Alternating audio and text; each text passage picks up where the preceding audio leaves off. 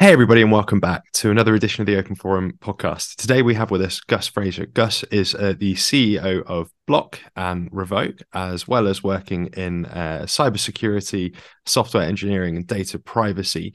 Uh, has many, many years of experience, and that's why we're here today. We're here to talk about our privacy technology, uh, big tech, ad tech, and all those lovely buzzwords you hear a lot about, but it's not very tangible. So we're hoping that that Gus can make it a little bit more real for us and uh, give us a little bit more insight as to why this is something that we should care about. But but Gus, thank you very much for being here. Um, why don't you take a couple minutes, introduce yourself, and then we'll just go from there. Sure. Thanks, Sonny. So um, I'm Gus Fraser. I run a company called Revoke, and we specialize in building uh, privacy and security apps, predominantly to help uh, consumers started off uh, round about the time that GDPR came out, which you hopefully would have heard of, that afforded more rights to uh, citizens, individuals in the EU, or even individuals targeted by uh, companies outside the EU to allow them to have more control of their data. So we built some products around that um, because the law on its own uh, is kind of meaningless without tech. So we believe they go hand in hand. You can have the law there that says you've got right to access your data, but the the the platforms, the techniques to exist for you to actually exercise those rights. So that's what we've been concentrating on for the last few years, for the last four years. Um, Revoke is about taking back control of your data, sending subject access requests, finding out what breaches you've been in, and really just having a little bit more ownership of this ever growing digital footprint. So we're leaving trails everywhere we go. Every time we spend money on our card or use our phone or you know our email inboxes are getting bigger and bigger and bigger and this giant cloud of personal data is getting uh, more out of control every day. So we believe that it's important to limit that and we give people the tools to help them manage that. Okay. You, you mentioned um, a couple different things there. Now with us going and buying stuff here there and everywhere with our cards with us going everywhere on the internet we're leaving behind a lot of trails, a lot of breadcrumbs, a lot of cookies. Now, this is also something that people will have heard of, and now because of that uh, GDPR laws that that you've already mentioned, is something that every website you visit, they now have to uh, give you the information, and most people just hit accept. They they see that pop up and they go onto a website, whether it's the BBC or whatever else it might be, Amazon, uh, Facebook, whatever. They're just going to hit accept what is it that that's doing? So, as you mentioned, um, one of the things that you guys do with Revoke is it gives you the ability to check where your data's been, essentially. So, how is it that those two things marry up? Well, first of all, you mentioned the cookie banners, which um, I read something interesting called consent fatigue because it's something where you see the banner and you just click OK, get me to the service. I'll click on anything, I'll accept anything. And nobody really reads those terms and conditions. No one reads the privacy policy. So what we're doing is we've, we're, we're creating a faux sort of, we, we it looks like we're helping people to make choices, but we're not because we're just helping them to make the default choices, which most of the time are technically illegal. So, what I mean by that is there are dark patterns, which a dark pattern is when you're encouraged to hit the green button instead of the neutral one, um, or other ways of encouraging people to click in certain places. And it's well known um, over the years, these, these techniques have been perfected to get people to buy things. And you know, you can say that's fair enough in an e commerce situation. But when you're always encouraged to hit OK on the banner, in the green the big green button without even checking what they're recording then um, you're, you're sort of creating this um, situation where it appears as though we're giving people choice but we're not really. We're forcing them down this route where we're saying that anything you do on this website we could share with other websites. And that's why people get followed around the internet after they search for something on one site and then all of a sudden they're getting bombarded with ads for the same thing in their email and on other websites so the cookie banner thing, I think, has been a failure. Um, even though it's meant to give you the choice, there are the vast majority of organizations do not comply with the neutral and uh, opt-in perspective that you should be given. So you should not be the OK button should not automatically sign you in. You should actually have to opt into um, accepting your data could be shared. And there are many reasons why you might want that to happen. So I don't mind in some cases sharing what I'm doing on a website, but in some cases I don't. If I automatically go, click OK, the default option, the majority of times I will be opting into sharing my data without really having considered what that consequences might be. What are those kind of consequences though? Because this is this still feels a little bit nebulous for for those that aren't familiar clicking OK and having, you know, I looked at something on Amazon and then it pops up when I'm on Facebook. Yeah, what's sure. the deal? So there's a few uh, direct risks, I suppose, and some sort of slightly more indirect ones. But um, let's say I go shopping for something on Halloween. Um, so it's a one-time purchase. I'm going to buy for that one year, and that's it. I'd never want to deal with that shop again and buy that wig again, or whatever it might be. You know. Um, so they have my data, and then they've got it forever now. Uh, after that one purchase. Now, uh, they, I might want to, you know, I, there's no reason in my mind that they should continue having that data. Um, so they're at risk.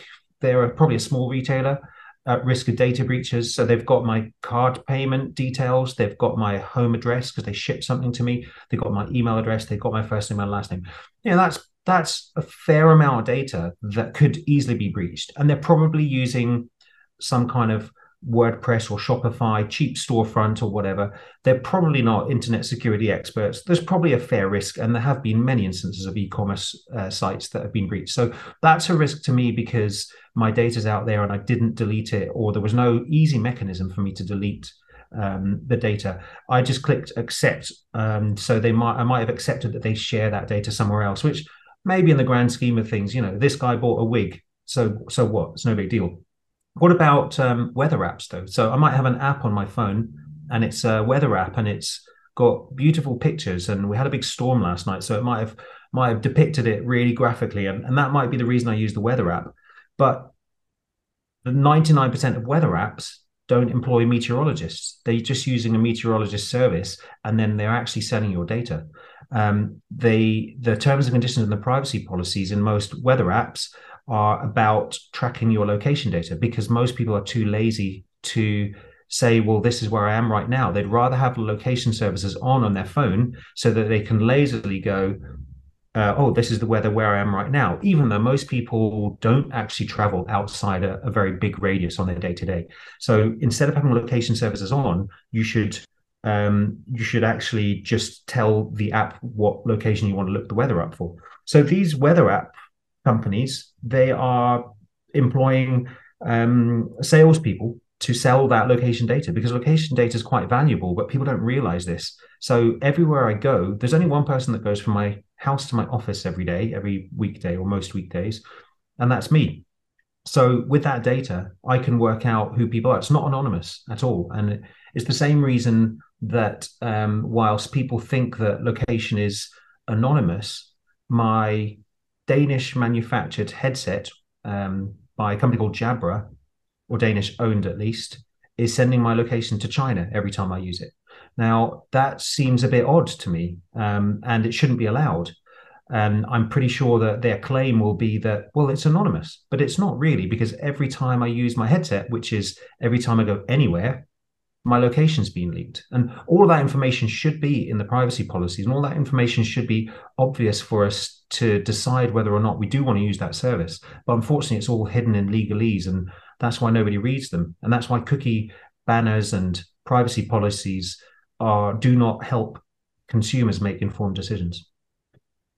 You mentioned something there towards the end about the data not being anonymous. Now, for the average Joe, they think to themselves, ah, uh, it's my location data, yeah, but this is an app. I haven't maybe given that app my name or my details or whatever. So, so far as that person is concerned, it, it is anonymous. It's just a weather app, or it's just uh, Instagram does have your name, but pick an app. Um, one,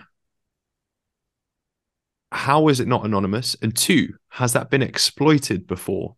Yeah, there was a scandal a few years back uh, uh, of of this kind of stuff, but Yeah, it's um so with the if I knew everywhere you'd been, I could pretty much work out where you live. That's obvious because uh, there'll be one kind of hotspot in that data set. So and then once you work out someone's address, it's pretty straightforward to work out what their first name, last name is, who lives at that address. Um, there are many other data sets out there. Like I mean, I'm not saying you can work it out just from that data set, but correlating it with other data is is pretty straightforward. There was an excellent uh, series in the New York Times about three years ago, I think, and they'd got hold of a bunch of location data and they'd identified loads of people in that particular um, data set. And that is, for me, a gross invasion of privacy. The fact that somebody knows everywhere I've been. Um, I just, I just think that that's uh, shouldn't be so easy for someone to find that out. Uh, Google used to have a um, a history which I don't think is now available anymore in the in the EU at least, because they were tracking everywhere you go because they thought it might be useful for you but then they know everywhere i've been like literally down to the you know to the street address of every place i've been um, you know 24 7 um, and and i just think that's wrong you know and can it be exploited was your question. Um, yeah i mean there are some there have been some cases where it's been exploited to the detriment of the you know the the US military operations in Afghanistan because the soldiers were running around with Strava on and it was obvious where the camp where the base camps were. So I mean that's a fairly extreme example but it's just one of people not really paying attention to what their location data is doing. Um, what when I mean I live in a fairly safe place um, but if someone has my location data they can know when I'm home and when I'm not home. That's a pretty that's a that's a pretty useful information for anyone who might be wanting to break into my house, for example. And the other side of the coin is you mentioned the New York uh, Times piece. It, it sounds like yeah they did something a bit um, insidious by getting people's location data. But actually, this is something you and I can freely do. It's not something we have to go to the dark web for, right? No, it's for sale. You yeah. can buy. There are data brokers out there who harvest this data, who buy it from the app makers. So the app makers who re- retrieve, who get the data from, let's say, weather apps, and they will buy those data sets and then they will sell them on again. And there's a whole industry about that, particularly in the US. In the EU, I mean, the the the problem generally lies in the debate as to whether or not it's personal data or not. When it's just an individual, no first name, no last name, just the location data, um, it's not treated with the sensitivity that I think it should be in the EU and in in any sort of legal context. Which means that it's a. It, this is why an EU headquartered company is happy presumably to send location data to to China and if you think about the number of fines that Google has uh, had from within the EU and outside the EU. The the US and loads of fines in the US as well for abuse of personal data. Um, this is in a more regulated environment than China, for example. So you can just imagine that what's going on with any data that's being captured by Chinese companies like Baidu or in Russia Yandex. They they are the equivalents to Google, to the Googles of the Western world uh, but operating in a far less regulated environment. So you can imagine what they are doing. I mean, I can't imagine that they are being fined by their own authorities. There, um, it, it's more like we are telling those um, those companies and their governments everything we're doing literally because one of the things we haven't touched on yet is uh, it's a very well-known fact uh, facebook admitted it within a court case that everything you say and do uh, is is listened to. Uh, they have people actually listening to your conversations. Your data is downloaded and there's someone sitting in an office god knows where who's listening to it and that's one of the reasons why when you were talking about buying the Buzz Lightyear Halloween costume, it popped up despite the fact you'd never Googled it. And the only time Buzz had been on was on your TV, right? Yeah, I mean, um, you, you, you mentioned something quite scary and quite spooky um, in the sense that Facebook and Meta's a, admission that people are monitoring everything that's going on, and um, the San Francisco, I think it was, police partnered with a company who believed they could predict crimes now, this is a very recent kind of uh, article I read. I think it was at the weekend, um, and you know, this is we're, we're not far off a dystopian kind of future where people are being arrested or even investigated for crimes they haven't committed based on some biased algorithm that is trying to trying to supposedly keep keep us all safer. Like the um, precogs from Minority Report. Basically. Well, it's exactly that, isn't it? You know, but I didn't realize it would be so soon, but it literally is happening right now under our noses.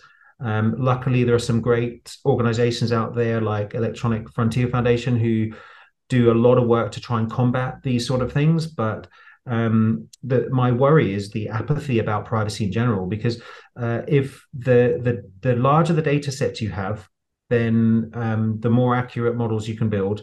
And obviously, some the, the big AI superpowers, if you like, would be the US and China. And there is actually a, a really good book by Kai Fu Lee, who was the first Google. He ran Google China, and then he, he went off to um, do some other things, including writing a fantastic book called The Rise of the AI Superpowers. I think that's what it's called. It's about AI superpowers anyway. And the conclusion is really that China is going to win this war because they've got unfettered access to so much data. Um, there's been a lot of ch- chat about AI, ChatGPT, for example. Uh, recently, it's a very, very hot topic. Um, but all of those models, all that data, ev- everything in the AI world needs a lot of data, can never have enough data. And the more data you've got, the more accurate your models, the more things that you can build and predict. And uh, we're just giving this stuff away. So um, that's another thing that I think we we should be aware of. You know what what the the value of it. It's kind of like the it's not just the value, the the individual value of our actions and activity and and what we're doing. Um, but why should big tech be making all this money out of us? Um, you know, I just I just don't think that I, I just don't believe that it's almost like the injustice side of it as well. Like what why should big tech make all this money out of everything that I'm doing? There's got to be some sort of trade off. And maybe it is that the service is free, but I want the choice. You know, mm. I would rather pay for my Elon Musk style blue tick and be sure that I was never tracked and that every choice that I was making was um was a genuine choice. Yeah. Hmm. Yes, exactly that and some people wouldn't. And then there you've got the risk of a two tier class where you've got the people who can't afford to pay for it so they pay for it with their data. And you've got the people who can afford to pay for it and they remain private. That's an interesting aspect that i never actually considered um, the fact that you'd have that that two tier element to the society. Because it's i um i'm a firm believer that if you're not paying for it, you're the product. And also, if you believe in the product, you should be able to put a, couple bucks to it. What's the difference of not buying a couple extra cups of Starbucks if that means your data is going to be private? But one of the things that you mentioned with the whole AI aspect is that the more data that's collected, the more accurate that data can be. And one of the things that you alluded to earlier on uh, with regards to they make the accept button green so that you're more likely to click it. They're influencing behavior. There's these nudges. That's also something that we're not seeing that's being done by the algorithm of every website, even something as simple as a Google search. The algorithm itself that is being written in such a way that our choices on these websites are also being manipulated. So not only is it a case of with more information they can make things more accurate but with more information they can also bias our choices uh, to the extent that there was an experiment run by can't remember the fella's name he was on the Joe Rogan experience. They done an experiment to see if they could manipulate people's voting habits and voting choices uh, and they can I, I think it was around 1 or 2% or something a significant enough number that it could have changed the outcome of some uh, elections. And this is exactly what facebook were doing. Yeah. I mean it wasn't so much what facebook themselves were doing but they were facilitating it. So one of my uh, good friends and, and, board advisors brittany kaiser was the cambridge analytica, analytica yes and yeah so yeah, absolutely. So the way that she would talk about it is that she would say that um, you've got you've got people on the fence, so you you could convince them to vote one way or another. But if they are people who you do not who aren't voting in the way that you would like them to, you convince them not to vote because that's easier than getting them to to change. So they they had access to this. They were basically exploiting uh, people's data and just you're right about when you search for something then it's influencing the algorithm already. And the, the easiest example I've got of this is um, my daughter's messed up my Spotify uh, algorithms because she'll search for music that I don't generally listen to if if I'm not in the car with her or whatever. Oh, fantastic! Um, and and she's she's hoping that she messes up my sort of Spotify wrapped end of year and one of our artists will pop up in it. And, you know, that's our goal. So, yeah, absolutely. The more that you, you know, the more you search play in Spotify as a simplistic example, the more it's going to be tuned. And actually, for most use cases, that's fantastic because you are looking for things similar to other things that you like already. So that's good. Um, but then you have this kind of risk of everything becoming a bit of an echo chamber and a bit of a, well, I'm only going to see the news that actually that that um, that is aligned with my beliefs, for example. So I'm only going to see, and this was the thing, is that during that period, Cambridge Analytica were actually pushing ads for news that really made people um, want to vote in a particular way or to not vote. And that's a very real risk to democracy. So, you know, what's worse than that? Not much wasn't it targeting people's emotions? And by driving anger you you tend to have yes, a more more of a response. because, right right exactly. So uh, and people go well that wouldn't happen to me. I i would definitely wouldn't uh, wouldn't swing my vote and so i'm fine with it you know? But actually you'd be surprised how people get angry. I mean they call it what do they call it? Doom scrolling. People who yeah. will you know scroll through the facebooks the instagrams the twitter and you know even linkedin to a certain extent and I was um, one of my colleagues mentioned on Friday. We we uh, he was actually just he's he's moving away, uh, so we had to leave and drinks, and we were talking about um, the addiction of social media platforms and how they're designed to keep you hooked. And everyone's got their vices and what have you. And uh, he, he he couldn't believe that I said, well, actually, if there's one I'm hooked on, it's probably LinkedIn. He couldn't believe it. He's like, it's a load of rubbish, though. But everyone's view is so um, tuned, you know, towards like I've collected, curated, uh, uh, I guess, the content for me is usually fascinating. It's people who are talking about things I'm interested in talking about. And for him, it's very, very different. It's a load of it's, it's a load of rubbish. He says he can't, you know, it's full of influencers trying to tell him how to how to make it big on LinkedIn or whatever. Um, so we have a very different lens on these things. A different algorithm. The algorithm is is trying to make it.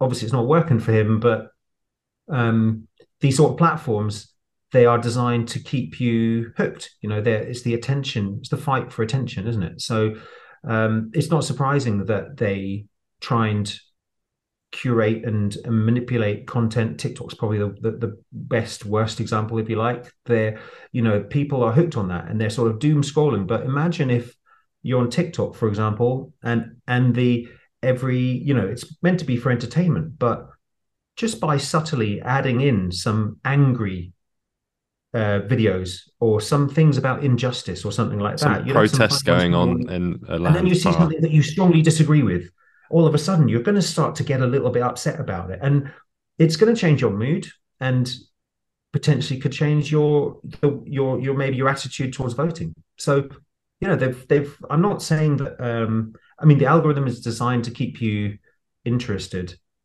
and you know who do we point the finger at? Big tech is there to make money. Um like apple who claimed, you know, what do they say? Privacy. That's iPhone. Privacy is our policy. Yeah, yeah. Fined. It was only eight million euros by the French authorities, but it would be. It's impossible in my mind that this could have happened if they had a real culture of privacy. They're in it. They're in the game too, and the game is to make as much money as they can. They're the biggest company by market cap in the world. You don't get there by accident. You get there by intentionally trying to make as much money as you can everywhere you possibly can if they had a real pri- privacy culture, so many people would have called out what they were doing. It would have been so obvious to people working there, and it would have been stopped. So um, just because they claim privacy, for me, I mean, uh, it's it's laughable, really. They try and do, they get away with what they can get away with, and it's the same with Meta and Alphabet, Google, and what have you. They do what they can until they get fined, and if they get fined, it doesn't matter it's no. built into their policies and how much money they're making. It's like the pharma companies when they create a drug, they build into the price of the drug whatever the fine's going to be five, ten years down the line. It's the same thing with big tech. They know they've got it put away in a kitty stash somewhere, surely. Yep. But Agreed. they they they obfuscate the laws and they use euphemisms as to what they're doing with regards to their tracking. Um, or they just keep it hidden away so far into the settings that no one will ever actually come across it. Um, and one of the other things that you mentioned is that, you know, Apple didn't get there by accident. Neither did Google, neither did Amazon, and neither did Facebook. The the thing all these companies have in common is they collect all this data.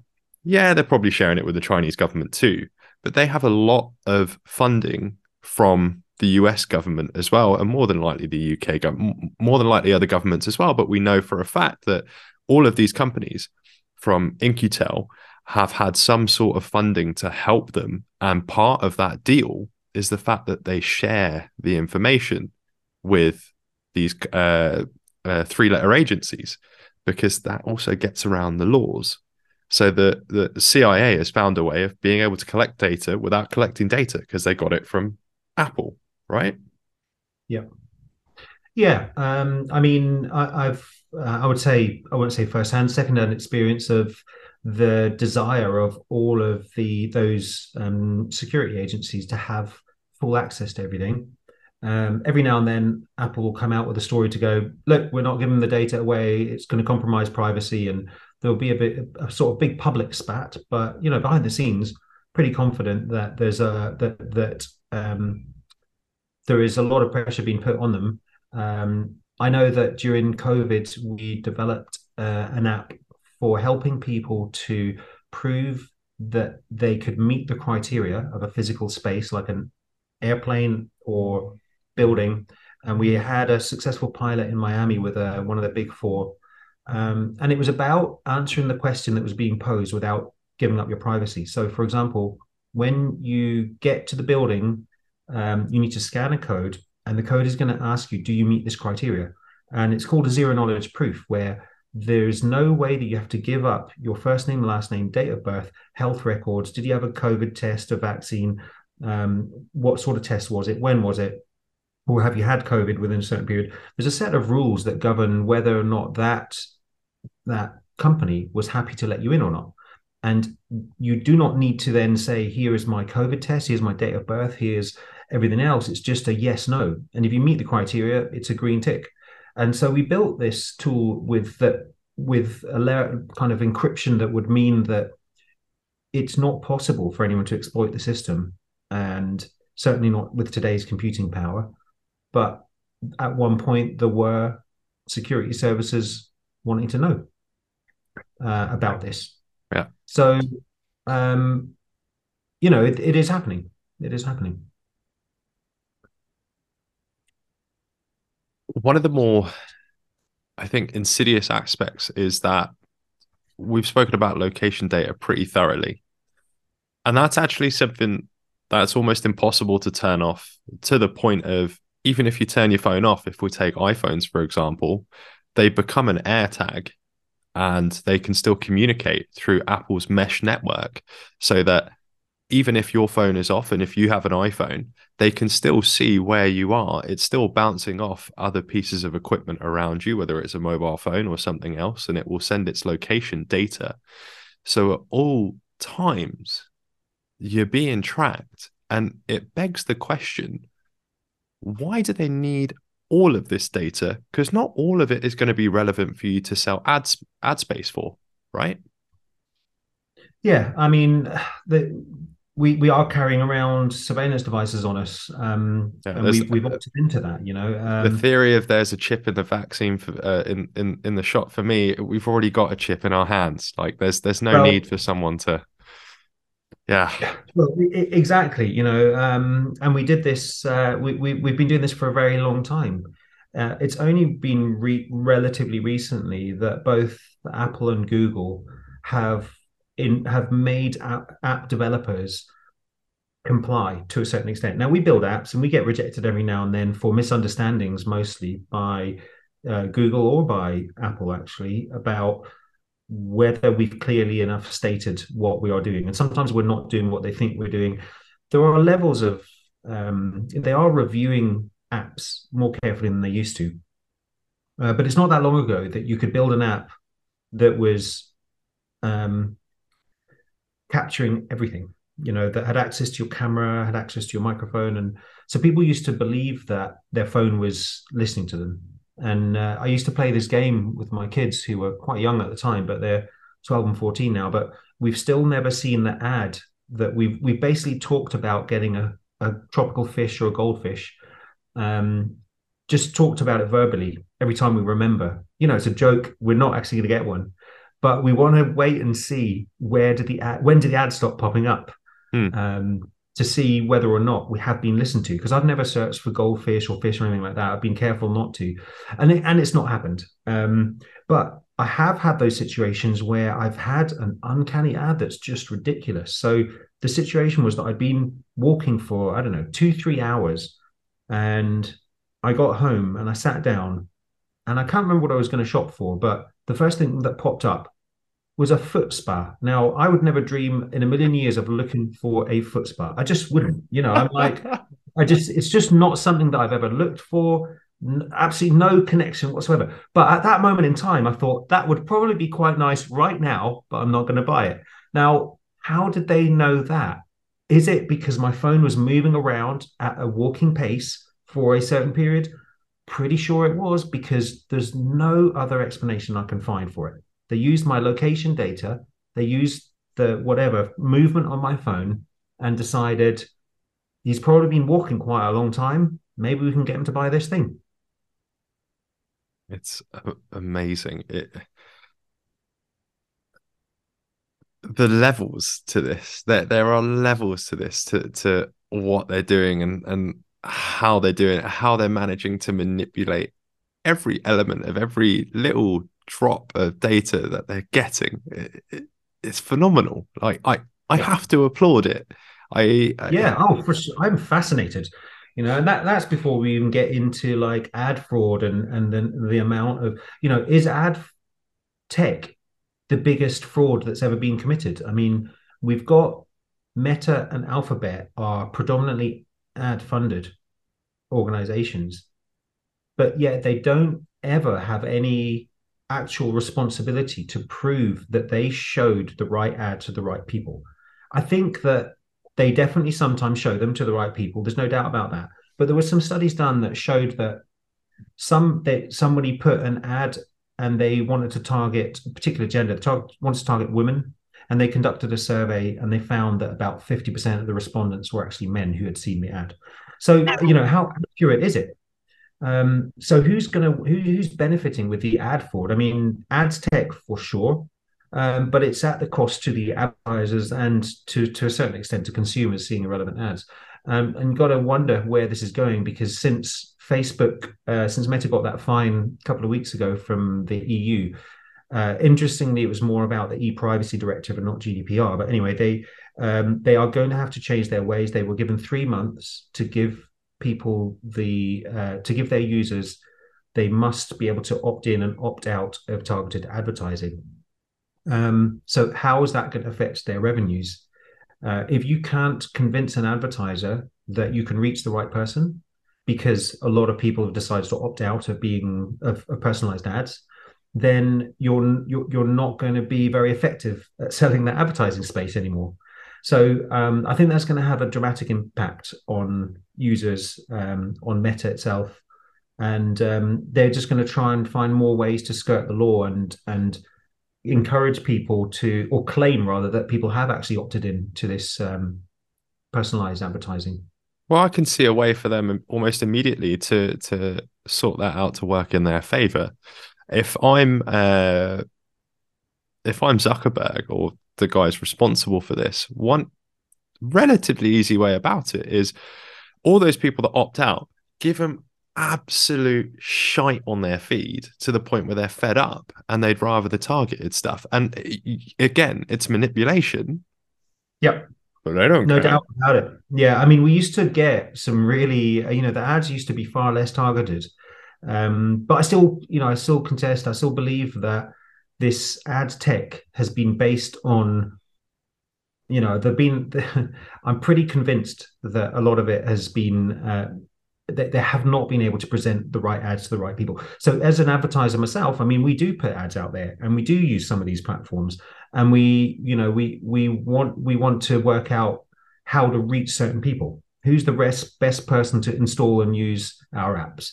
Um, and i'm still convinced because they don't really have any you know you assume as an advertiser you assume that if no one clicks on your ad it's a terrible ad or you've targeted the wrong people. You never assume that they just showed it to the wrong person.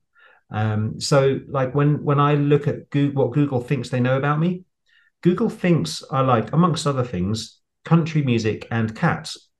Now both of those two things are lies you know.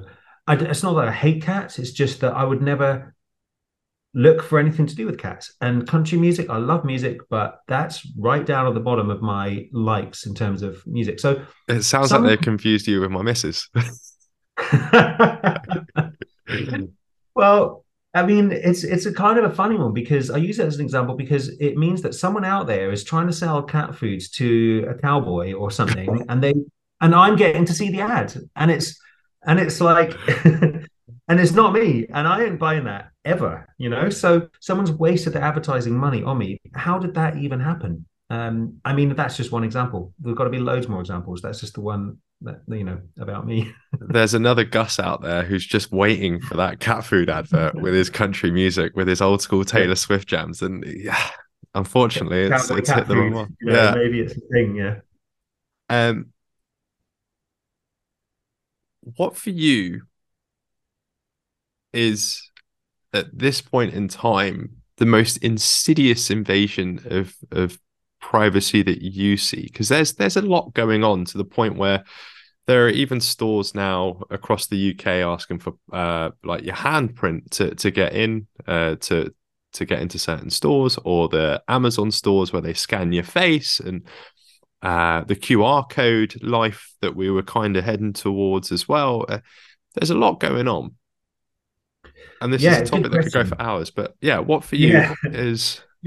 Good question. I think the worst thing, just because I'm closest to it probably, and I see it so often, is the fact that people do not realize how much their phone is leaking data. I mean, we're literally just giving this stuff away. And um, and it affects every single person every second of their day and night is these apps on the phones that you're not aware of what they're doing um, the biggest problem is the transparency of what's going on with your phone. I mean you should it's a device that you own you've bought it outright.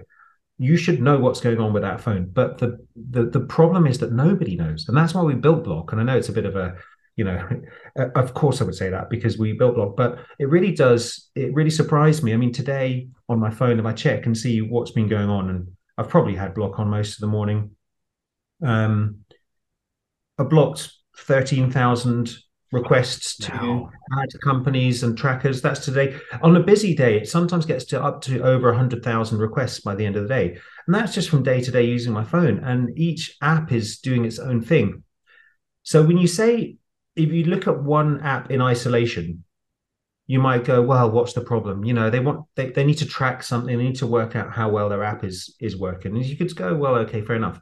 I've got 100 apps and they're all doing this all the time, all that data is being hoovered up and harvested, and it's being turned into, like I said, the the sort of the AI companies love that stuff because you can you, you can't build any AI without data. So I just that that worries me a lot. But in um, and it and it affects everybody. Um, but the debate that I saw recently was about age verification in shops, and I know the company that built some of the age verifi- verification tech. Um, it doesn't actually capture your biometrics. What they've cleverly managed to do was translate a face that's captured into some numbers that were no more, no longer facial data, but they'd sort of transposed it into a way that they could then compare it on device without sending it off to a server to say what your age uh, what your what your age is within you know more accurate than a human so um, there was a big debate about that and i'd intended the debate to be about how every camera should be described in a way that we we can understand it a bit like nutrition data on food packets you know like how much fat and whatever you might have in in some food content um I really think that every camera should have that, and it should be a, a, legal requirement. If you've got a CCTV camera or you've got something else, it should actually describe the purpose, like a bit like a mini privacy policy. So I also think that privacy policies themselves are far too complicated and verbose, but there should be a summary at the top, a bit like in the UK, you've got something called a key facts summary that usually with any financial services product, it will give you the the really important stuff on a on a one page. Everything else is for legal people to read and the small print, if you like. But the key facts about camera should be its purpose, what they're capturing, how long they're keeping it for, if they are keeping it for, and potentially who it's been audited by. And um, I think that's something that we really need to start to see because you otherwise we're just going around completely ignorant to what's actually going on. So the debate about age verification ended up being about whether or not this tech should be allowed, um, and people were strongly rejecting it until they better understood what the tech was actually doing. It wasn't actually capturing faces and storing them anywhere. It was doing a sort of in-memory assessment and no with no data being stored or shared or anything like that. So in my mind, I think, well, that's okay. Um, but in some people's minds, they were like, well, actually, we're just encouraging this kind of march towards a surveillance society. society. We accept it. You know, there's cameras everywhere. Yeah, just accept it. If you do no wrong, you know, you shouldn't have anything to worry about. Um, and unless we accompany these cameras with some sort of indication as to what they're doing, because no one's going to go into the shop and say, Can I see your privacy policy? I mean, in fact, I'll tell you, I'm actually going to do that. I'll go into the shop and I'd say, I want to know, I want to read it. And I don't think they're going to have the answers. I don't think the checkout staff for them because they won't really know what to what to say or do. Um, but they should, you know, they should be able to give someone peace of mind and say, it's okay, this is what we're doing. Here are the details. You can read more about it on our privacy policy. Um, but I will, next time I visit that supermarket, I will actually intentionally use the self checkout stores, um, self checkout where you can, where your, where your face is being monitored. Um, and I'll ask them all about it. But they won't know, and no one else in the shop will know. I'll probably have to speak to head office. And that's the problem, isn't it? The problem is people are not educated enough to understand whether or not these things present uh, risk to their privacy or not. And again, that just to highlight the issue there with what you said about the camera at the self checkout is again that data can be sold on and there are cameras out there that can know who you are even if you're let's say you're at the next BLM protest and you've got a balaclava on and you've got sunglasses on and a hat and everything you can to hide your face, they can tell who you are by your walking pattern. They can tell who you are by other details, such as the height that it gives, such as how hard you hit the ground on one leg, and all of these crazy little things. And and that's not even mentioning the IMSI catchers that they have that sweep up all your mobile phone data as you're going across uh, in central London, for example there are so many layers to the leaks that we have. Now, I suppose the next question is what can we do to to try to get around some of this? Because like you said there's cookie fatigue. Uh, people don't care. They just want to get to the website that's going to give them the information that they need or they just want to download the app that's going to do the easy thing for them. I've got a de-googled phone uh, with Graphene OS, and it is a bit of a pain. But I appreciate the fact that it's at least slightly more private. You know, it's giving me a little bit more peace of mind about what's going on on my phone. There's no Google Framework services unless I want it there. But I know people aren't going to do that because the maps aren't as good because you can't use your banking. I can't scan my phone to pay for something. All these little things, people aren't going to do that. So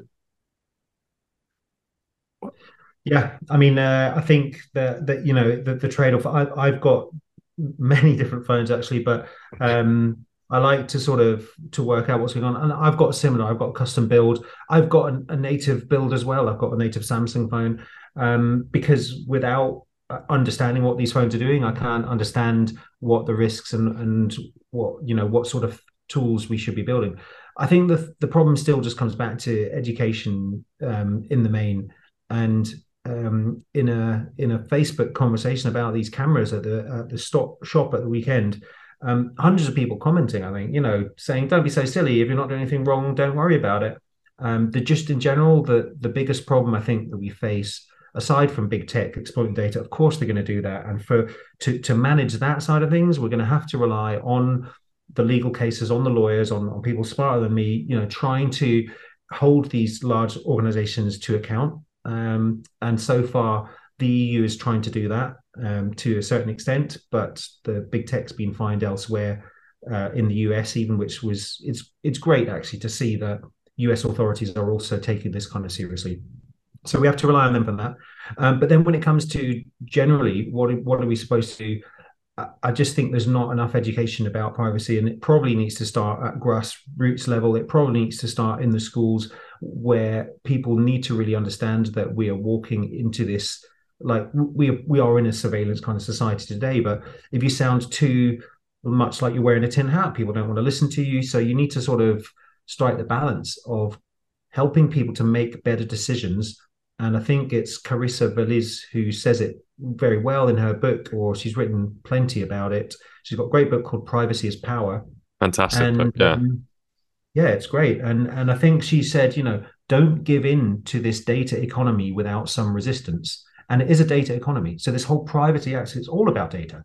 Um, and so, you know, give people the tooling to make better decisions to protect themselves more. And in doing so, help to protect society more from from these risks uh, and hopefully eventually we'll get there before the singularity and the, the robots take over fingers crossed uh, although sometimes they i do believe they'll probably make some better decisions than us if we've let ourselves get to this point already but yeah we deserve it yeah absolutely i mean like you say we're pretty much already there in a surveillance state um, I didn't read 1984 in school. I read 1984 in the last three years.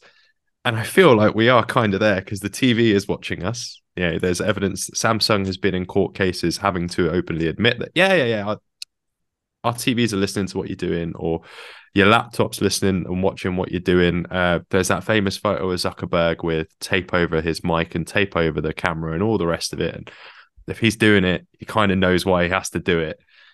But with these legal cases and relying on the the laws being written in, I'm going to be honest. I've got no faith in that, and the reason being, um, my last episode that just uh, was released was the one with John Kiriakou. He's the chap that blew the whistle from the CIA about the state-sponsored torture program that they had, the enhanced interrogation techniques, despite the fact that enhanced interrogation was illegal. This was something that George Bush had signed off on. This was something the CIA was happy to carry out, and they were doing extraordinary rendition and all the rest of it, despite the fact that it was all illegal. And so far as many members of the Senate were aware, the Congress were aware, none of this was happening. It was only after the the whistleblowing that then people saw, uh, oh shit, yeah, we are. Oh god, we we are torturing people. How many people thought that was a good thing or a bad thing?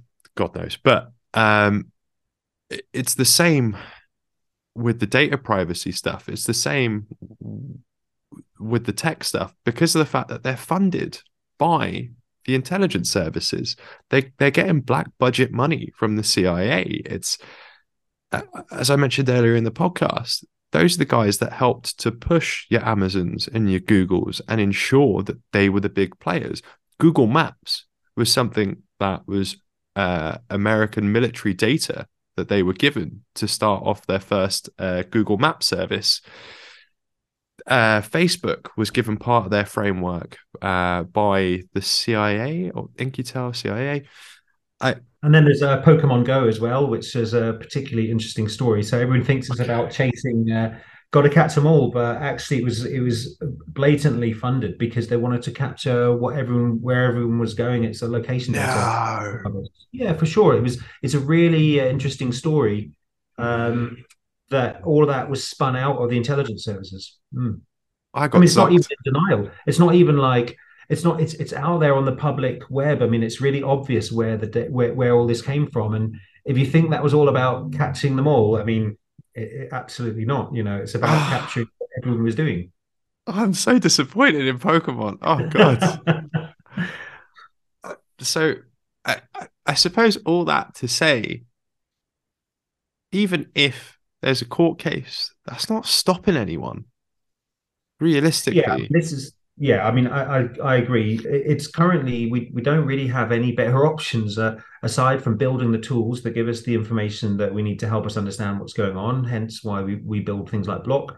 Uh, but then when it comes to, you know, I think that if the legislation made the executives accountable and if, if there were if they were criminally liable, then I think that would change things. So um, until that happens, uh, we, we're kind of stuck. I think it's it's very difficult to uh, get legislation changed. Um, but I think if the the execs were criminally liable, then that that would definitely change. I think it's only really Uber who um, their former chief information security officer um, has been convicted, uh, but of uh, I think it was mainly of of lying about some data breaches that had happened.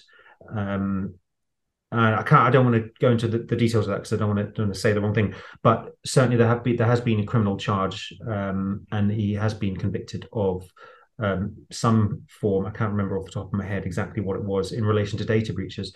But I think if the executives of an organization and, and the ownership were criminally liable for these things, then that would obviously get them to sit up and take notice because nobody wants to spend days behind bars. So, um, unfortunately, until that happens, I think we're going to be stuck with a situation where we've got to rely on the legislation and people like Max Schrems and and um, from uh, None of Your Business from noyb, who have been actively challenging on a legal basis the activities of big tech and successfully.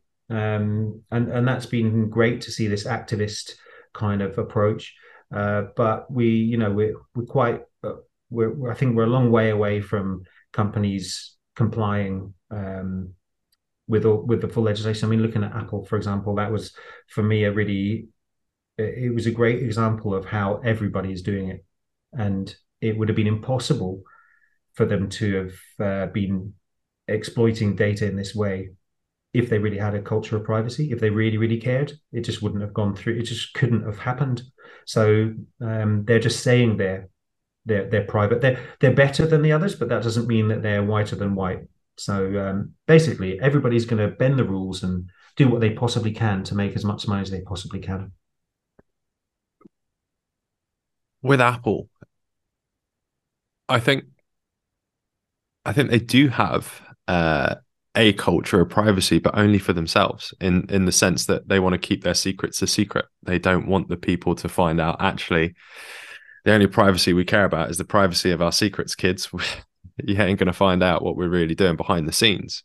And it, Yeah, and when they when they launched um, iOS version 14.5, they introduced changes which meant that people had to opt in to um, to being tracked across apps. Which you know, great on the surface, you go, this is great. So it's it's a win for privacy, and it is. But you know, there's no harm in uh, making changes to affect the competition. The competition being other big tech. So Facebook or Meta's stock price dropped by about 250 billion um, shortly after that change, and they, they, they it's not the sole reason because there's other competition from the likes of TikTok and what have you, but um, after that change, they you know this had a significant impact on their business and on their ad business and on the ability for them to make money out of advertisers. Um, so I think that was sort of March, April. I think it was whenever their Q1 results last year came out, they were attributing a significant uh, impact of that iOS change, which had happened a few months beforehand. and there's one other thing that both Apple and Android phones do, and that is they have mapped out Wi-Fi everywhere they go. C- could you maybe describe that as as one of the last little scary things because I know we're also getting on for time as well. As that when I first heard about what's going on with Wi-Fi in my phone, I thought that was crazy. Yeah, I mean, I, I, it's not something that I'm. I mean, I'm, I'm aware of what they're doing. So, um, yeah, they, they are collecting um, all the data about all the Wi-Fi hotspots and whatever else, and so that will mean that occasionally you'll come up against, uh, maybe not even occasionally, you'll come up with a Wi-Fi hotspot that has been recorded by somebody else that somebody else has known to be. Well, this is actually an open Wi-Fi spot, so Google will know that, um, and Apple as well. I think they, they will know whether these hotspots, they'll know about these hotspots basically.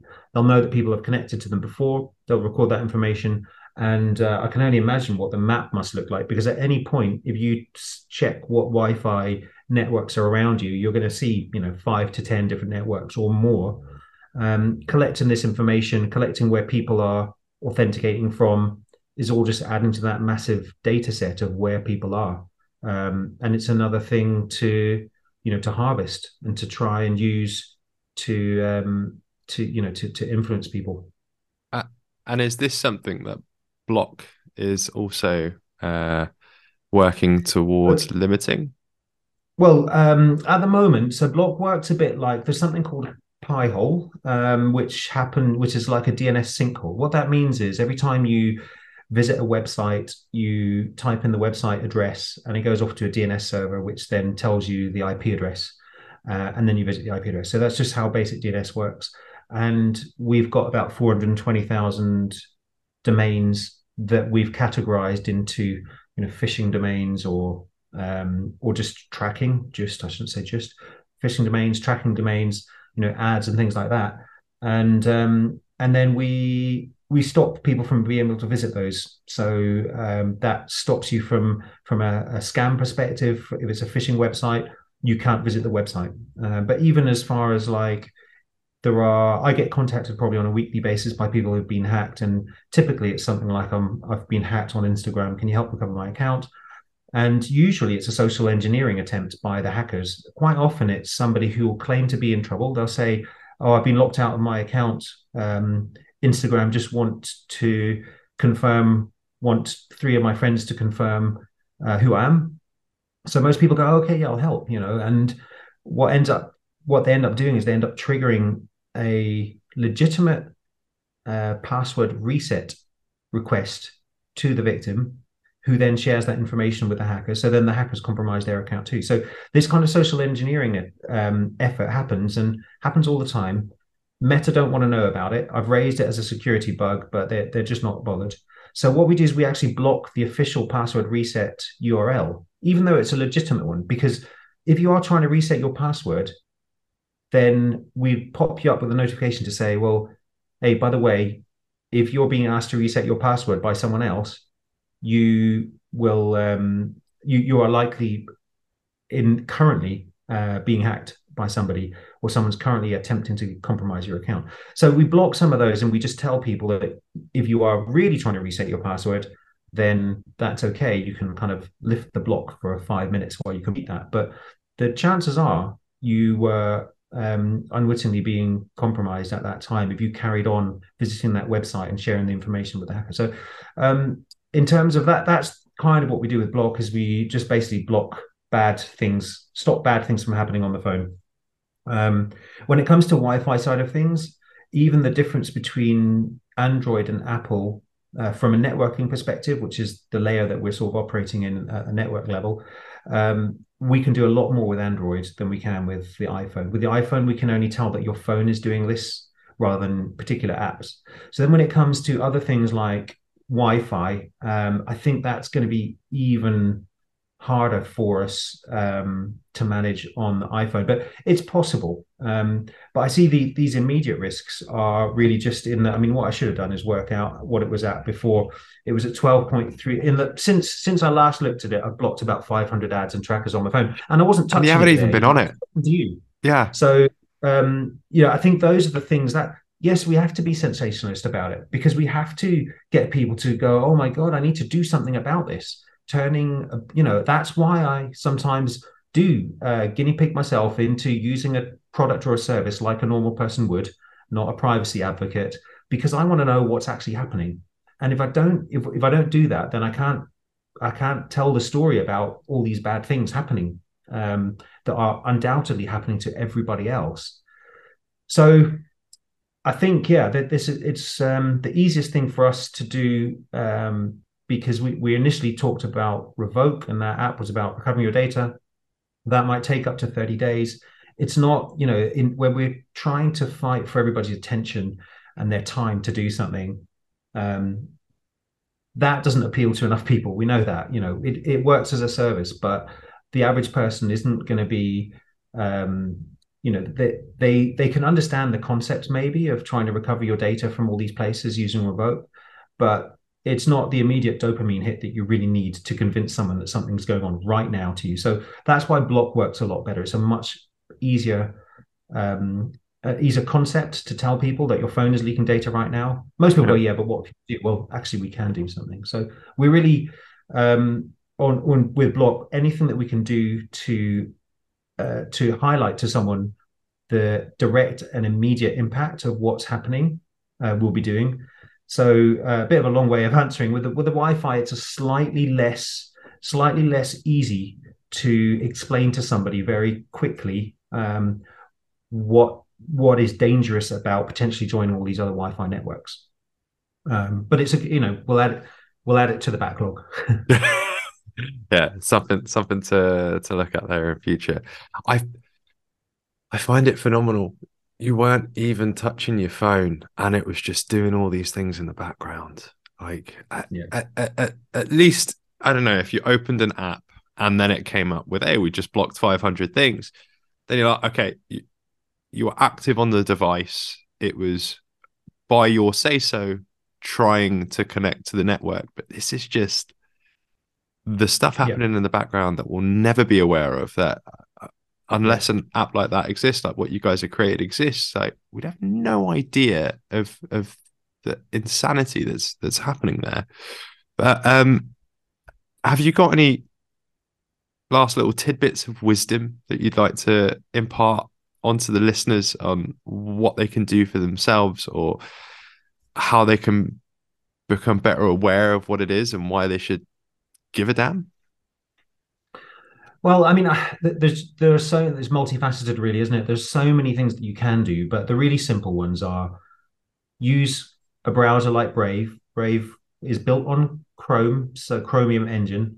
Um, it works the same as Chrome for most intents and purposes, and that again is is fascinating to use on a let's say on a an ad funded newspaper website, the probably the worst example is something like the Daily Mail in the UK. I wouldn't recommend reading the content, but I use it as an experiment to go onto their website with using Brave and just notice how many ads and trackers are blocked. Um, I mean, it's it's it's um, it's horrendous. So I would say use Brave because that's that should be a choice that everyone can make fairly easily, and you can use it across platforms: Mac, uh, Windows, Android, iPhone. Um, that's a very simple one and it will stop a lot of these things from happening um, in terms of your browsing activities and habits. Obviously, I'd say you know try out Blokk because that will give you even more insight as to what's going on, um, and then the search engines as well. So, a couple of search engines that I'd recommend. Well, probably Brave has its own search engine which works quite well. Um, I just try and avoid using the big tech services where I can, like the Googles of this world. Hmm. Okay, fantastic. And where can people find you if they want to see what you're doing and and uh, what you're up to? Are you on any uh, social medias I, or anything? Yeah, I mean, I have. I think I mentioned earlier about um, the addictive nature of uh, some of the social media platforms. Um, I, I, am on Twitter at Gus Fraser. I am on LinkedIn. You should be able to find me there as well. Um, in fact, LinkedIn is where I'm getting most, where, where I generally post about this kind of content. Um, finding that the audience is um, uh, is is receptive, and there are great conversations and some very smart people contributing. I had the information commissioner responding to some of the comments about cameras uh, recently, and you know, it's great. There's some some very smart people who really care about this kind of stuff, from lawyers to techs and techies and stuff like that. So, um, LinkedIn is really where I, I generally post on you know, a few times a week uh, about this kind of content. Okay, fantastic. Well, look, thank you very much. Really appreciate your time and uh, enjoy the rest of your day. All right. Thanks, Sonny.